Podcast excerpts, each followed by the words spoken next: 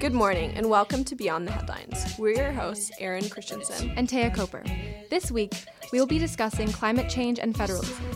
Beyond the Headlines is a weekly current affairs show that aims to make public policy discussions more accessible to you. We take you beyond the headlines of our daily news, bringing you access to our current leaders through in depth interviews. You can join us in the conversation by tweeting at beyond the underscore headlines. That's B Y O N D underscore headlines. Today, we're focusing on Canadian climate policy and federalism. In this episode, we sit down with climate policy thought leaders to discuss how Canada's regional differences and increasing po- political polarization may hinder strong climate action at the federal level. Our first interview is with Dr. Douglas MacDonald, who discusses the tension between Canadian federalism and climate policy. He then suggests a way forward to achieve federal and provincial consensus on national climate policy that reflects regional divides. For our next guest, Dr. Kathryn Harrison joins us to talk about what's next for climate policy after the election and addresses mounting friction between Western Canada and Ottawa. Finally, Dr. Andrew Leach weighs in on Alberta's newly announced provincial carbon tax and advises how Canada can position itself for success in a low carbon, resource efficient global economy. Our first guest is Senior Lecturer Emeritus with the School of the Environment at the University of Toronto, Professor Douglas MacDonald. His forthcoming book, Carbon Province, Hydro Province The Challenge of Canadian Energy and Climate Federalism, provides analysis and recommendations for how Canada can address its basic climate change problem the fact that continually rising emissions in the oil producing provinces are overwhelming reductions made in other parts of the country. So, thank you very much, Professor MacDonald, for joining us here today in studio. You're welcome. I'm pleased to be here. so, um, to get started, my first question to you is I know that you have a new book coming out soon. That's right. And so the new book is called Carbon Province, Hydro Province The Challenge of Energy and Climate Federalism. I was wondering if you could just explain briefly what you mean by the term energy and climate federalism. Yes, I'd be happy to. I can also explain the terms uh, carbon province and hydro province. Yeah, that would be those refer to the oil producing parts of the country, carbon provinces, and hydro province is uh, primarily the central Canadian provinces of Ontario and Quebec that don't produce oil. Federalism, of course, as you know, and as all your listeners will know, is a system in which you have two levels of government and both are guaranteed constitutional rights to govern. In some instances, they're each able to govern in their own separate spheres, and we don't have a problem. But in many others, they have to work together to develop national programs. And so the terms energy and climate refer energy primarily to fossil fuels, which are, of course, the source of the climate change problem. Fossil fuels are located primarily in Western Canada, also offshore in Newfoundland. And then climate change is how can we reduce our emissions given the fact that we have this federated system. Mm-hmm. No, I, and I think most people maybe they aren't aware that um, in the Canadian federal structure, both the federal government and the provincial governments are completely on equal equal ground. They just have different jurisdictional uh, authorities. Yes, the uh, particularly for this is what these court cases are, are all about. But it seems very clear, certainly in the area of environment, they have what's called shared jurisdiction. They both mm-hmm. Have constitutional powers to to govern, and most people expect that the Supreme Court will affirm the federal government's uh, jurisdictional power. So you're absolutely right. They have equal powers. They both have a right to govern, and so they have to find ways to cooperate which makes it difficult to put forward a national Canadian climate policy strategy when the, the assumption there is that all the provinces are, are agreeing. Yes, uh, that's the challenge. And particularly from the energy part of the equation, you have very different interests. The energy producing provinces make money out of producing oil and gas and they use considerable energy to do that, and they contribute to the climate change problem.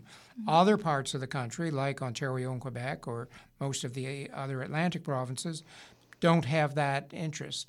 So you've got mm-hmm. fundamental difference in interests that have to get sorted out in this very weak system of governance that we have for national programs.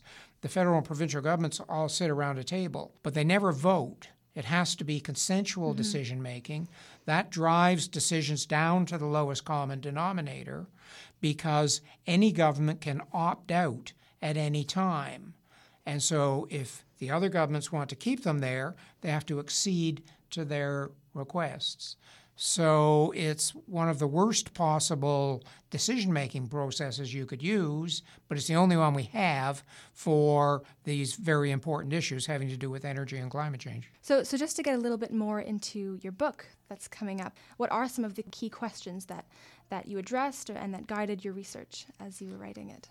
This is based on research I've done now for almost a decade, and I've been pulling the results of that together in this one book. The central question is why is it that we have set three different targets? The first one was set in 1990, then another one in 1997, then another one in 2010 uh, to be achieved by the year 2020. We've set these three targets and we've blown past all of them. We've missed all of them. So, what are we doing wrong and how could we do things differently? And in exploring that question, I focus on what I see as the basic challenge with Canadian the Canadian situation with climate change, which is that the country is going down two different policy tracks. In some parts of the country, because of action by provincial governments like Ontario phasing out coal, Quebec signing up with California in the cap and trade program, Nova Scotia using law to require reductions from its major electricity utility, we have seen significant decreases in emissions over the last 10 or 15 years. But in other parts of the country, most notably Alberta and Saskatchewan, we see emissions have increased throughout that period, and the policy is that they will continue to increase until 2030, which is our next target date. So the basic challenge Canada faces is the fact that we're going down these two different tracks and how can we change things around so that all parts of the country are going down the track of decreasing emissions. And so to get at that question, what I do in the book is look at the five times to date that we've attempted to put together national, federal, provincial programs in the areas of energy and climate change. And those go back to the National Energy Program of Pierre Trudeau in 1980 up to Justin Trudeau's pan Canadian framework that was signed in 2016. Okay. In what ways do you think that the outcome of the election will, will affect Canadian climate policy and, and coming to some sort of consensus? on that I, front? I think it will have have uh, very definitely an effect upon Canadian climate policy. We saw in this election something which is very unusual in Canada. An environmental issue was top of mind for voters. Climate change was the issue that people kept coming back to, and that's very, very rare in Canada. And then the outcome of the election was that some two thirds of the people voting voted for parties, the Liberal Party and the other minority parties, which are promising to do even more on climate than we are now. Yeah. So you had a very clear message coming out from a lot of people we want to see more action. But then the, in Alberta and Saskatchewan, these provinces which I'm suggesting need to change policy direction, you had overwhelming votes for the Conservative Party, which ran on a policy of doing less about climate than we are now. And now, in the post election discourse, it is all being framed as an issue of national unity. The Alberta Premier is not the least bit apologetic about the fact that his province is free riding on the actions of other provinces. He's not saying, gee, I realize we need to change, but you got to give us a little more time and we really will make an effort. Instead, he's demanding policies, both new pipelines and changes to the federal regulatory system for approving interprovincial pipelines, which will allow even more emissions. And so we're back in one of the major fault lines of Canadian Confederation, the West East mm-hmm. divide mm-hmm. and Western alienation. Western alienation is something which is real and which is understandable. The Western provinces have historically been exploited by central Canada. This was John A. Macdonald's national policy. Let's put in a tariff so that the manufacturing industries in Ontario and Quebec can sell their products without meeting American competition, which meant the Western farmers had to pay more to buy their tractors. Mm, yeah. So it's a very real and understandable sense. But once you mix national unity, Canada's had so much trouble putting in place effective climate policy anyway, and now it just got a lot harder. Is there even a possibility of a compromise for you know meeting the demand of action on climate policy and the demand for more pipelines like how do you and the demand of keeping the country whole keeping the country together you know uh, you're right you, you, can't please everyone so how how do you how do you square that I've got an answer oh, because I've been thinking about it for some time in, in my book. The way that we have We've been trying to develop climate change policy in Canada since 1990, since Brian Mulroney set the first target basically, what we've done is to solve this problem that you're putting on the table, that Canadians have on the table, by not bringing in effective policy, by missing our targets. So the question is how could we start to actually hit a target to have Canadian emissions as a whole reducing while we hold the country together? And my basic argument is that what we need to do is to negotiate a burden sharing agreement. We need to follow the lead of the European Union, which has done this a couple of times now. We have to say to achieve a given total reduction, there are going to be differing costs. The Western provinces have higher per capita reduction costs because of the carbon intensiveness of their economies. So we need to recognize that, and we need to convene a new federal provincial negotiating process, which instead of doing what we've always done in the past, which is to have the federal government go off into international meetings and to then come up with another Canadian target. And then to come back to the Canadian provinces and say, this is the target, now we have to talk about how to meet it. What I'm suggesting is we start by bringing everybody together and saying, well, what can we do? And we say to somebody like Jason Kenney, Kenney isn't saying climate change doesn't exist. He's not saying his province won't act on it. So we say to him, okay, we call your bluff to, to a certain extent. What are you willing to do? Mm-hmm. And we say to Doug Ford, what are you willing to do?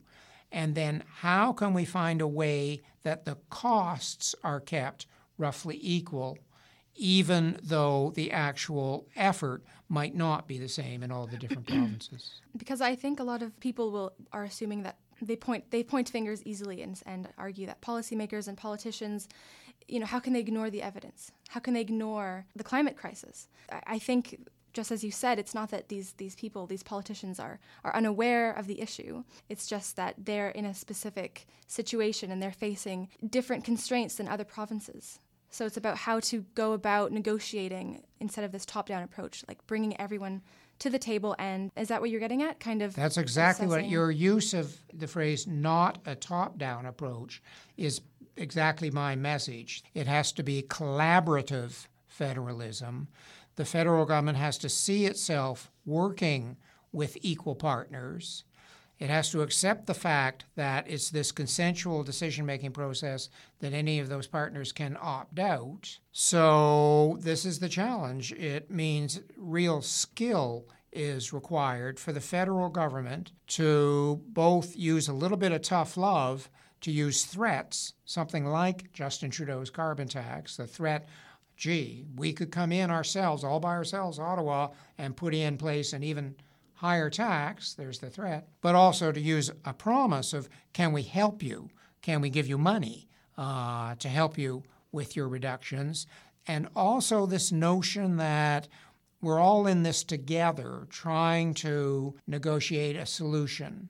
Mm-hmm. Now, the weakness in the argument I'm putting forth is that I'm saying that they should take the time that's necessary, if it takes a year of many, many meetings, many negotiating sessions, to accept that. But I'm also saying we need to reopen the 2030 target And if we do go into this process, Alberta and Saskatchewan are going to be pushing for a weaker target. Mm-hmm. And the process, because there's no majority voting, it's consensual, it leads to lowest common denominator. So, what the federal government needs to be doing is everything it can with tough love and promises to get them to do more. But I'm saying at the end of the day, we need to accept the fact that we might end up with a target which is not as ambitious. So we need to set our expectations lower, basically, for yes. For now, all my environmentalist friends don't like the fact that I'm saying this mm-hmm. because they don't like the idea, completely understandably, of weakening a target. yeah. But my argument is these targets have been meaningless. We keep setting these targets and then we all keep ignoring them.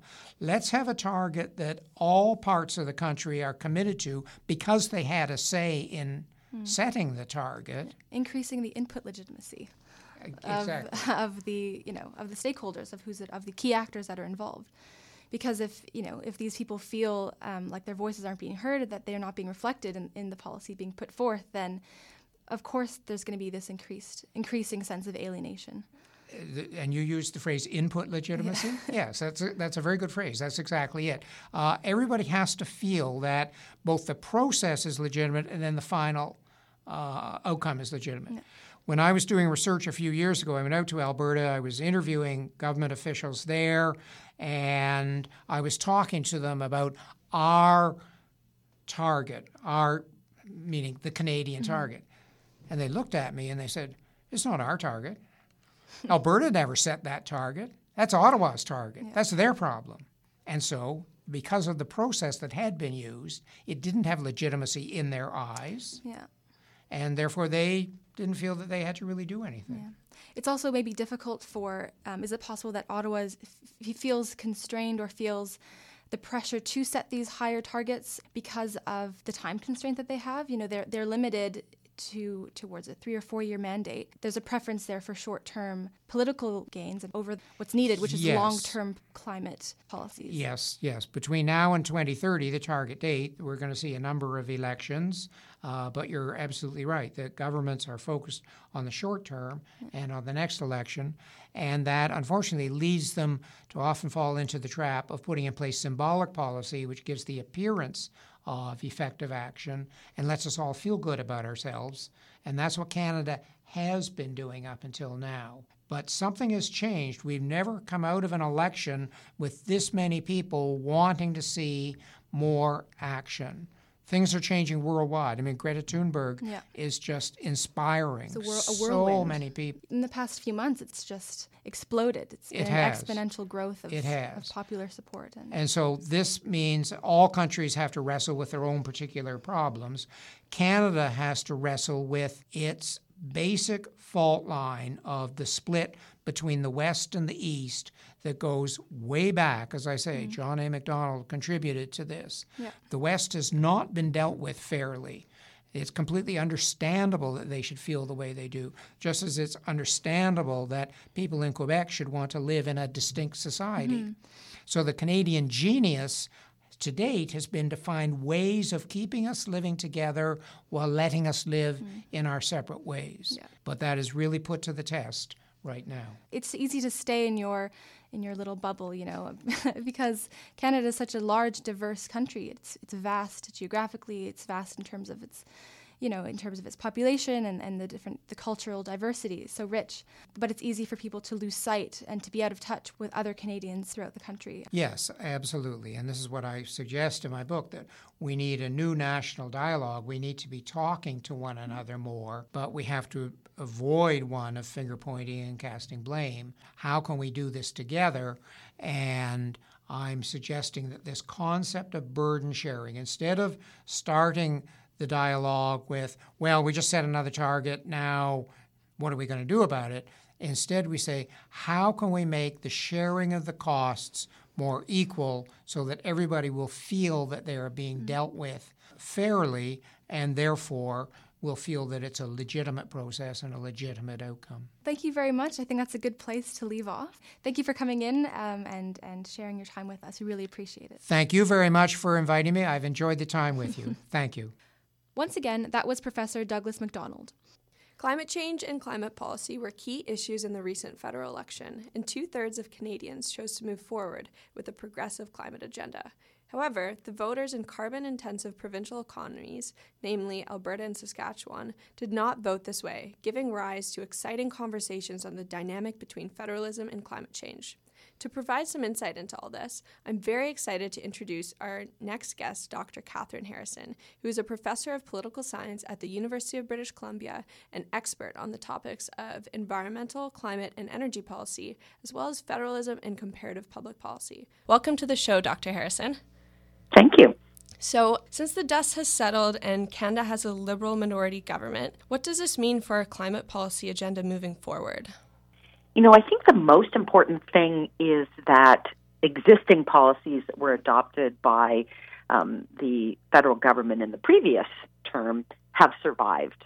And, and that's important because it's the first time we've actually seen meaningful policies that have the potential to reduce Canada's greenhouse gas emissions adopted at the federal level. So, those include a regulation to phase out coal fired power, um, clean fuel standard, which is still under development, um, methane regulation, and um, most notoriously the carbon price. And so those policies um, have survived the election. Uh, some of them would have been rolled back had the Conservatives won. Um, um, certainly a majority and probably a minority government. And although they're not as stringent as we need, um, I think they they are adjustable. They provide a good foundation going forward. Um, and I think also the, the results indicate that a liberal minority government, if they seek to move towards more ambitious climate policy, will have um, sufficient support from the NDP, the Greens, and uh, the Bloc Québécois, with um, some provisos there concerning Quebec's autonomy. Okay, so the Liberal minority government uh, received a strong signal that climate change is an important issue for the Canadian electorate at large. But the prairies and Alberta signaled some resistance. What do you make of that resistance? Well, I think that it's first off, it wasn't a surprise because Alberta and Saskatchewan have voted overwhelmingly conservative for a very long time now. Mm-hmm. Um, you know, the, the liberal vote did go down, but there wasn't any expectation of the, the liberals winning a bunch of seats there in the first place. I do think that climate change represents a particular challenge for Canada. Partly it's just that we have a very carbon intensive economy, uh, and that means we're one of the countries that needs to change the most. And that also means that a lot of existing industries have to change, and a lot of existing norms for average Canadians are going to have to change. But on top of that, the fact that fossil fuels are unevenly distributed in this country and um, means that there are certain regions that stand to be uh, impacted in a bigger way by the transition away from fossil fuels. And in a federal system such as ours, they have provincial governments looking out for them and provincial governments that own the oil.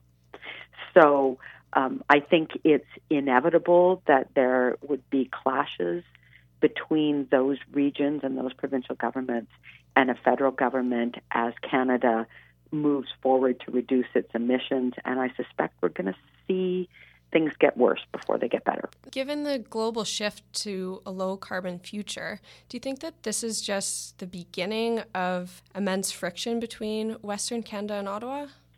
You know, I do. Um, I think that, and, and it will depend. Um, in part, it could depend on what happens in other countries because most of the fossil fuels that Canada produces are being produced for export. So we export over 80% of the oil mm-hmm. that we produce. What that means is that our oil and gas industry is especially vulnerable to the policies that are being made in response to climate change in destination countries. To the extent that the countries to which we plan to export our fossil fuels start um, reducing their consumption, the market for Canada's production will be hit and will probably be hit especially hard because we produce relatively high carbon oil. So, you know, much depends on external pressure on the Canadian economy, but what we're seeing already is that those regions, Alberta and Saskatchewan in particular, that in recent years have been hard hit by low global oil prices are looking for someone to blame. And it's a tried and true stra- strategy for provincial governments to blame the federal government. And so I think it's possible, especially when you've got different parties in power federally and provincially, that we'll see more of that. And also that thus far, the kinds of policies that Canada has been adopting to reduce our own emissions um, haven't bitten. they haven't hit hard right. at the uh, the oil and gas industry. Um, they've gone after emissions from electricity generation and transportation, and thus far they haven't really affected the bottom line of the oil industry. I think even to meet our Paris Agreement target for 2030, let alone to go beyond, that's going to have to change. And when we start strengthening the ambition or raising the price on carbon um, in this country, we will see even more pushback mm-hmm. from those industries and the provinces that tend to represent them. Right. So that might indicate a hole in our uh, national policy agenda on climate change and kind of bring it back to that. I noticed in your recent paper on federalism and climate policy innovation, you discussed the degree to which federalism can facilitate or deter policy innovation and diffusion. Can you talk about this a little bit more? Sure. One of the long-standing debates about federalism, um, and it's it's true with respect to the environment and climate change as well, is whether it's better to have central policies that ensure you know, consistent environmental quality for everyone across the country, have the potential to um, treat like industries alike, regardless of where they're located, so that there isn't competition and pressure that you know will move um, to another province if you regulate us. So you know, there's arguments for federal authority, and then there's also arguments that leaving it, you know, a decentralized approach that leaves environmental policy making to provinces, or in the U.S. case, the states, allows for more innovation. It's like letting a thousand flowers bloom, and right. some provinces will come up with new ways of doing things, and they'll learn from each other. And you know, in some cases they'll coordinate, in other cases they'll just act independently. Um, in practice, I think, and, and, there's been a lot of enthusiasm about that in the last 10, 15 years. Um, I think what people haven't noticed so much is that the provinces and states that have been innovating in the case of climate change in the U.S., California, New York, Massachusetts, um, in Canada, British Columbia, and mm-hmm. Quebec have been the provinces and states that already have relatively low carbon economies. The rest of the provinces haven't been following their lead, and if anything, have been resisting. So you know, there's been a handful of provinces and states that have done some really cool, innovative things, and I applaud that. But I don't see that spreading across either Canada or the U.S. in the absence of a federal com- federal government coming in and setting a minimum floor for the entire country. And that's why, in the Canadian context, I think the, the federal government's approach of um, requiring a minimum carbon price across all Canadian provinces was especially important. So, I just want to touch a little bit more on what you're talking about there on the innovative capacity of diffusion, as well as that relationship between the federal government and provincial governments kind of coordinating or potentially coordinating on environmental policy. Do you think that there's an opportunity for the federal government to collaborate? With municipalities to address the climate crisis and potentially skip over um, those provincial governments that might not be wanting to move forward on progressive climate change? I mean, oh, yes and no. Um, municipal governments don't exist in Canada's constitution. They are creatures of provincial governments, and to the extent they have authority, it is authority that has been delegated to them by provincial governments. Um, that said, there are certain characteristic things that um, municipalities are responsible for, and certain and they there's certain things that they're going to need to do in order to address climate change. So something like um, strengthening transit systems, building out transit, um, installing more uh, charging networks for electric vehicles, and those are things that are are expensive and where I see that there would be potential for the federal government to contribute financially, um, and that even you know typically even when a provincial government is sensitive or opposed to federal intervention in one area, they tend to welcome federal money mm-hmm. um, for projects that they think are a good idea. So I think there's there's potential for the federal government ideally working with the province and the, the local community to um, contribute financially to major capital projects like extending subway lines, um, you know, that sort of thing. Um, but I don't see the federal government sort of directly pushing local governments to regulate major sources. That's going to be a federal provincial matter going forward, inevitably. Other than federalism, do you think that there are constraints or institutional roadblocks that may prevent us from achieving our Paris target or even effectively implementing the Pan Canadian Framework on Clean Growth and Climate Change? I mean, I think the really the most fundamental challenge in Canada isn't federalism, although I think federalism is also a challenge. Um, the fundamental challenge is that we depend heavily on fossil fuels. You know, mm-hmm. we were just lucky um, to be endowed with all kinds of fossil fuels, and we've taken advantage of them, both in um, creating very carbon intensive manufacturing sectors that depend on cheap energy, um, in building cities and lifestyles that rely on fossil fuels. People live in relatively big houses and commute relatively long distances, typically in single occupancy vehicles in many cities. So, you know, we have a carbon intensive economy and we have particular regions that are particularly um, carbon intensive. The, the per capita carbon emissions in Alberta and Saskatchewan are, you know, six to seven times what they are in Quebec. Wow. And that's just because that's where the fossil fuels are. There are no countries in the world with carbon emissions per person as high as they are mm-hmm. in Alberta and Saskatchewan. So that's the real challenge that we face. But I think federalism makes it harder because the provincial governments own those fossil fuels, they own the natural resources in almost all cases, and they're also very defensive of their their local economies, understandably so. Uh, but because of that, I think one of the challenges we've got is that Canadians just love the idea of everybody getting along. They want their governments to get along. They want the federal government and provinces to come to consensus.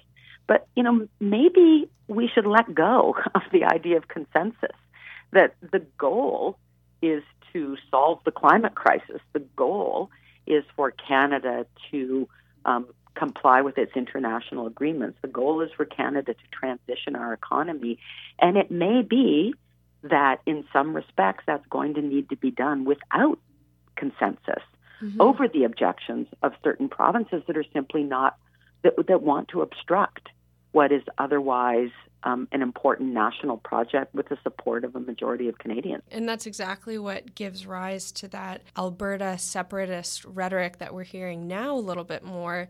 That kind of idea of maybe there doesn't need to be a consensus and we need to move forward on climate change. And then you do have those voices from Alberta that that are really not interested in being a part of that transition. Right. Um, although separatism is just a bizarre threat. Um, it's very and bizarre. I think we have to stop taking it seriously because it's ridiculous. If Albertans' concern is an inability to get their oil to the coast, becoming a separate landlocked country is not going to help. So it's not a credible threat. I do think we need to take more seriously and start having a real and long overdue conversation about what does it mean for Canada and especially uh, the provinces that have been heavy, heavily reliant to transition away from an economy that's so dependent on fossil fuel production. You know, how are we going to support those communities that are inevitably going to need to undergo a transition? How are we going to tra- retrain workers and move training into new sectors? You know, how are we going to start planning for a wind down of our fossil fuel industry? I mean, I think that's the conversation that we need to be having about oil. We've started that in the case of coal. Um, and I think it's overdue. That's that's the conversation we need to be having rather than pretending that it's a serious option for Alberta to secede from the country. Certainly, a conversation that we need to start having. Uh, and for my last question, I'd, I'd like to ask you if you were to advise Canadian policymakers working on the climate change file, is there any specific policy avenue or innovative angle that could be explored a little bit more? Canada has committed to reduce our emissions to 30% below 2005 levels by 2030.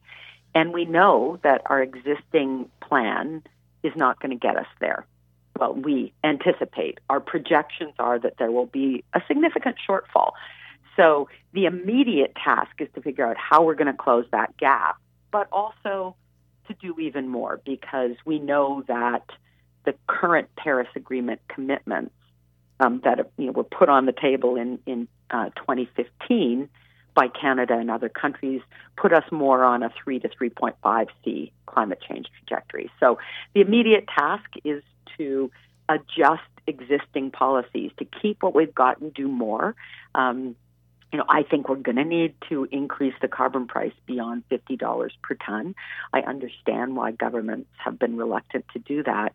Um, I think one very promising commitment that the Liberals made in the most um, the recent election was that they would introduce legislation to establish binding targets for every five year period with independent advice on um, both what those targets should be, but also on um, the efficacy of policies to meet them, so that there there's a transparency in calling out governments on what's actually going to work, what's not going to work, whether we're on track.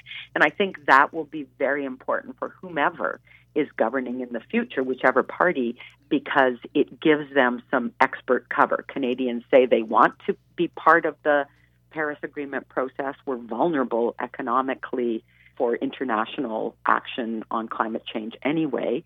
Um, so, what does that mean for us? What do we need to do? So, I think that's um, likely to be the important next step. And I think as part of that process, we need to start talking about things like, you know, given increasing levels of um, global commitment on climate change under the Paris Agreement process, what are the implications of that for Canada's bitumen exports? Um, because we we have a gap between governments saying that they embrace a 2C world and even 1.5 C limitations on climate change, and at the same time expanding production of Canada's bitumen when modeling exercises have shown that if the world is really serious about limiting climate change to those levels, Canada's exports would disappear almost overnight. Okay, so we're looking for more policy advice and more ambition. Right. And more attention to, as part of that, as we start looking at different futures for the Canadian oil and gas industry under different scenarios, part of that discussion needs to be how do we support um, individuals and communities in that economic transition. That's fabulous advice. So I don't want to take up any more of your time today, but thank you so much for coming on the show and sharing your insights with us. You're very welcome. Once again, that was Dr. Kathryn Harrison. Our next guest is Dr. Andrew Leach. Dr. Leach is an energy and environmental economist and is associate professor at the Alberta School of Business at the University of Alberta. His research spans energy and environmental economics with a particular interest in climate change policies. In 2015, Leach was chair of Alberta's Climate Change Leadership Panel.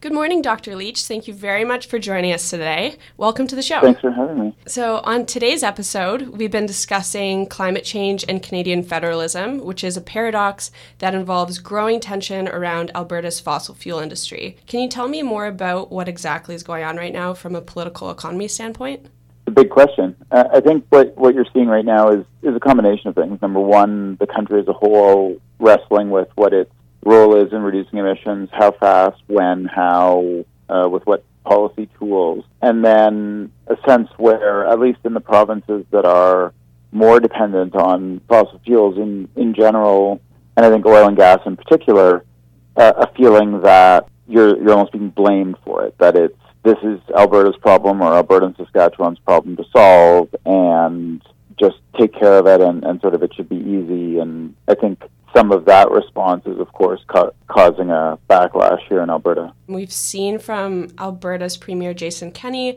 talking a lot about wanting powers similar to Quebec to increase control that Alberta has over what's going on within the province. What are the prospects of that? I don't really think so. You know, I think Premier Kenney's talking about a lot of different things in terms of, you know, whether it's the so-called referendum on equalization, uh, whether it's talking about Canada Pension Plan, et cetera. I don't think those things really provide the leverage that he's imagining that they provide. I mean, if, if Alberta holds a, a referendum on does Alberta like the current equalization formula, that doesn't really change anything. We, I think, federal politicians already know that Alberta doesn't particularly like equalization. Equalization is a federal program. There's nothing that changes if Alberta holds a referendum on it. If Alberta controls its own pension plan, you know, the Canada Pension Plan is self-funding. It, so would there be more fewer dollars going to the CPPIB if Alberta had its own? Sure, but is Canada going to change the nature of its federal policies to prevent that from happening? I'm not. I, I don't think it is. And then, of course, are Albertans who have just felt the the pain and or are still feeling the pain of a downturn in a non-diversified economy, are they going to buy into something that says? You know, I've seen some some people saying if if we had our own pension plan, we could invest it here closer to home. That's sort of a doubling down on exactly what we've we've seen so far, rather than diversification. So I'm not sure that Albertans are, are going to benefit from that or, or are going to see it positively. Could you tell me a little bit more about equalization? I think where Premier Kenney comes from in, in this is he's he's essentially cobbled together some pieces from the Supreme Court reference on Quebec secession, which asked essentially we don't have a process in the Constitution to deal with the possibility of Quebec secession. How do we deal with this? In particular, you know, this is more than just a traditional constitutional amendment. We have a constitutional amendment formula, but Quebec's not a signatory to that. So Premier Kenney's taken a, a piece of that, which basically says if Quebec held a referendum on a clear question, and the response was that a clear majority wanted to secede from Canada, that that would would necessitate negotiations on on the federal government's part to make that happen, or at least to set the terms for, for such a, a secession. And Premier Kenney's taken that and said that basically, if Alberta holds a referendum on equalization, it would have the same type of power to force the federal government into some sort of negotiation on equalization and the equalization formula. And, and I think there's a couple of pieces that are missing there. Number one, the formula itself is not a piece of the Constitution. It's in the Constitution we have a clause that stipulates that the federal government shall have uh, an equalization system that makes comparable levels of public service achievable for all provinces at comparable levels of taxation. It doesn't say how you do that and the federal government implements that through a spending program. Mm-hmm. If you wanted to change the Constitution, you need far more than a single province and the federal government to do that, and, and we have a constitutional amending formula. If you want to change the formula for equalization, that's a federal government decision that is traditionally negotiated with all the provinces. So there really isn't a, you know, essentially it's a means of having a campaign around getting Albertans angry about the transfers that are the net fiscal outflow from Alberta, if you want to put it that way, uh, to the federal government. And this is just another means of, of stirring that anger. It doesn't really have any constitutional standing. Right. I think there is a little bit of confusion right now around equalization. So thank you for clarifying that a little bit. I think that's the intention, create confusion. We saw the Liberals campaign, which included their commitment to eliminate fossil fuel subsidies by 2025. What does this mean for the oil and gas industry?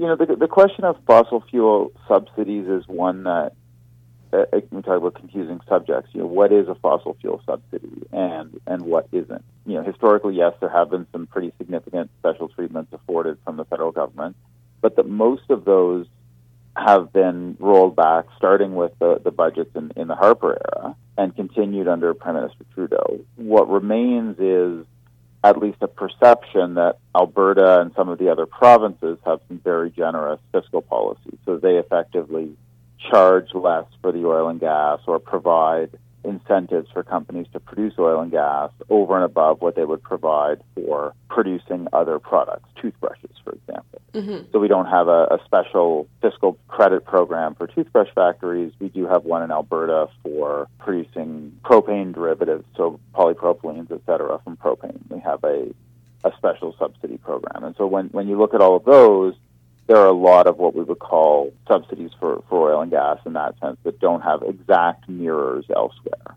You know, the the other one that of course got a lot of attention during the election campaign was the Trans Mountain Pipeline. Is the federal purchase of the Trans Mountain Pipeline a subsidy? You know, it's certainly a treatment that was not available to every other industry in the country it certainly kept the expansion moving when it probably otherwise wouldn't have. But I don't think you can look at it and say it's a four and a half billion dollar subsidy because the federal government also got a very valuable capital asset and something that they're almost certainly going to be able to sell for more than what they paid for it. You know, that's it, it's a gray area and one where I think people are imagining there are sort of bags of money being thrown to the oil and gas industry that we could take and throw at another industry. Really, we're seeing is credits that are, you know, taxes that are not being paid at the same rates as other industries. In some cases, they're higher. In some cases, they're lower. And if you change that treatment, you change investment a little bit, and you potentially free up some tax room that you could use in other ways.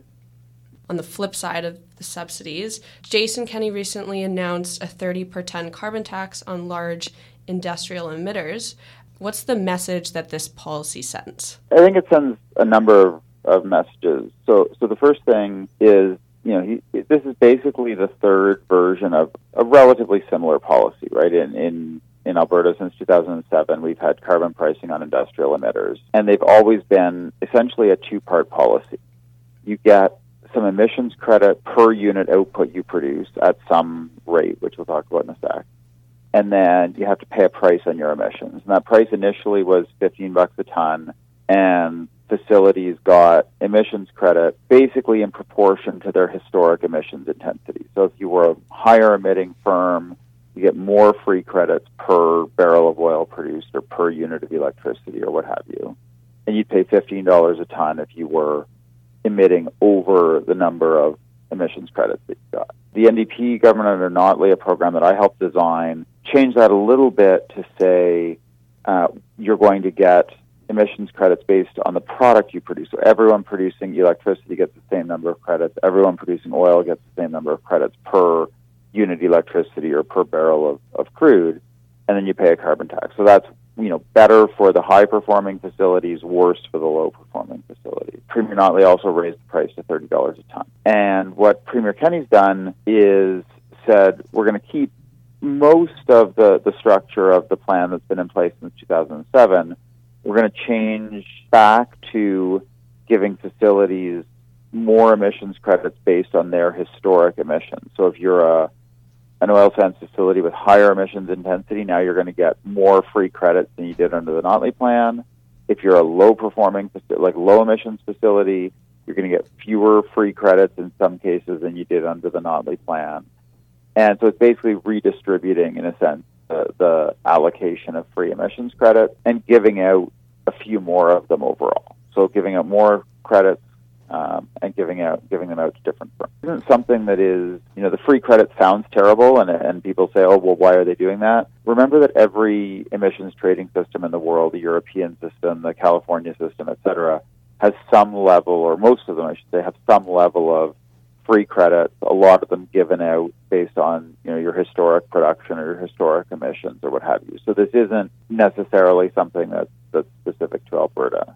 Mm-hmm. Uh, so the Kenney plan, it's a continuation of the old. It's a little bit better for for high emitters. But last thing I'll say on that, one of the things that's really important in it is it's also very stringent on electricity. So it's more stringent, for example, than, than Prime Minister Trudeau's carbon policy on electricity. And that's really important in Alberta where we still have a lot of fossil fuel powered electricity. So keeping that was a big, big step forward. And I think people probably would be, you know, a lot of your listeners are going to be surprised to say, you know, who has the more stringent policy, whose policy would lead to a faster phase out of coal power, Premier Jason Kenney or Prime Minister Trudeau.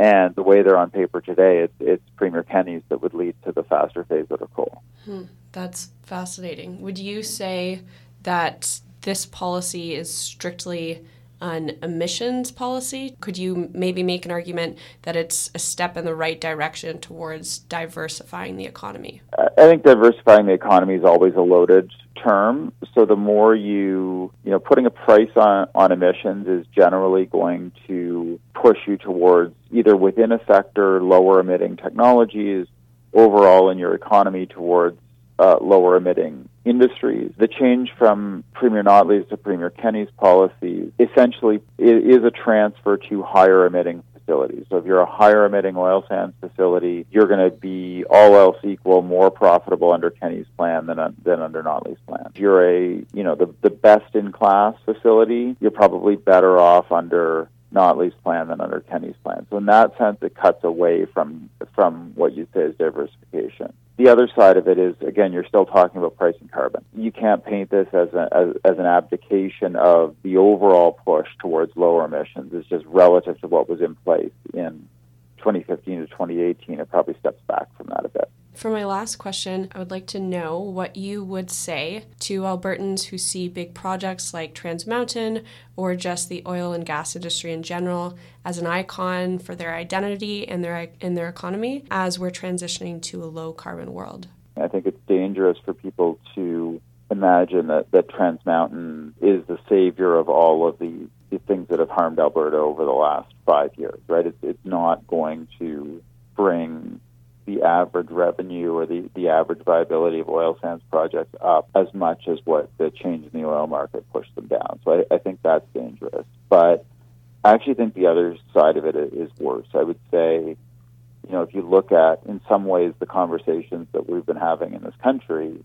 in terms of action on climate change that there are a lot of people who'd be willing to give up a lot of action on climate change, on things like coal-fired power, on things like economy-wide carbon pricing, et cetera, in, in return for opposing a single pipeline. And I think you end up at, at the end of a road where there are a few big projects where you can step in and say, yes, we should do this, or no, we shouldn't do this. But at the end of the day, climate change is, and, and carbon emissions are so integrated in our economy that you need these broad policies that affect sort of a lot of what we do. We can't just be in sort of a mode of saying this project is okay, this project isn't, this project is okay, this project isn't, and expect that that's going to solve our, our emission challenge or the climate change problem in general. So I think I'd flip your question and say, you know, to the people who've made it such a symbol of, you know, this is your litmus test for do you care about climate change or not. I, I think there are a hundred bigger questions, and and so I'd get away from the pipeline conversation and think about broader policy. Okay, well, let's leave it there. Thank you so much for joining us on this episode and sharing your expertise with our listeners. Oh, thanks for having me. Once again, that was Dr. Andrew Leach. You have been listening to Beyond the Headlines. Many thanks to our guests for joining us to discuss climate change and federalism. Today's show was produced by myself, Erin Christensen, Taya Coper, and Vienna Vendatelli. The views expressed on this show do not necessarily reflect the views of the producers, CIUT, or the Munk School of Global Affairs and Public Policy. If you missed any part of the show, be sure to check out podcasts of all our episodes on our website at www.beyondtheheadlines.net. If you're a fan of our show or want to stay up to date with the policy issues in Canada, follow us on Twitter at beyond underscore headlines. That's B Y O N D underscore headlines. You can also check us out on Facebook or Instagram. Be sure to tune in next week as we continue to take public policy discussions out of the hallways and onto the airwaves.